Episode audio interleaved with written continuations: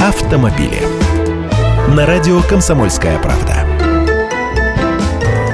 Здравствуйте, я Андрей Гречаник. Депутаты Госдумы не поддержали идею конфискации автомобилей у пьяных водителей. Документ был разработан законодательным собранием Оренбургской области. В пояснительной записке к нему говорится, что каждое восьмое ДТП в России совершается пьяными, а количество аварий, которые происходят по вине нетрезвых водителей и лишенных прав, за последние шесть лет значительно выросло.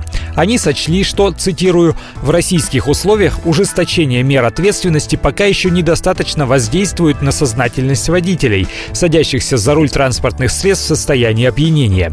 Именно поэтому законопроектом предлагается ввести такую жесткую меру, то есть конфисковывать машины у таких водителей но документ получил негативную оценку от профильного комитета по госстроительству Госдумы. Аргументы вот такие. В результате принятия поправок конфискацию можно будет применить только к владельцам автомобилей, а водитель, усевшийся за руль машины жены, брата, соседа или кого-то еще, такого наказания сможет избежать. Не отбирать же машину у человека, который к пьянству водителя прямого отношения не имел.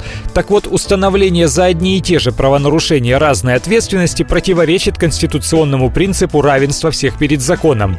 А еще депутаты напомнили, что с сентября 2013 года наказание за вождение в пьяном виде уже было усилено. Теперь к лишению прав добавили еще и 30 тысяч штрафа. А еще в работе есть законопроект, который предлагает установить уголовную ответственность за повторное управление автомобилем в пьяном виде. Автомобили.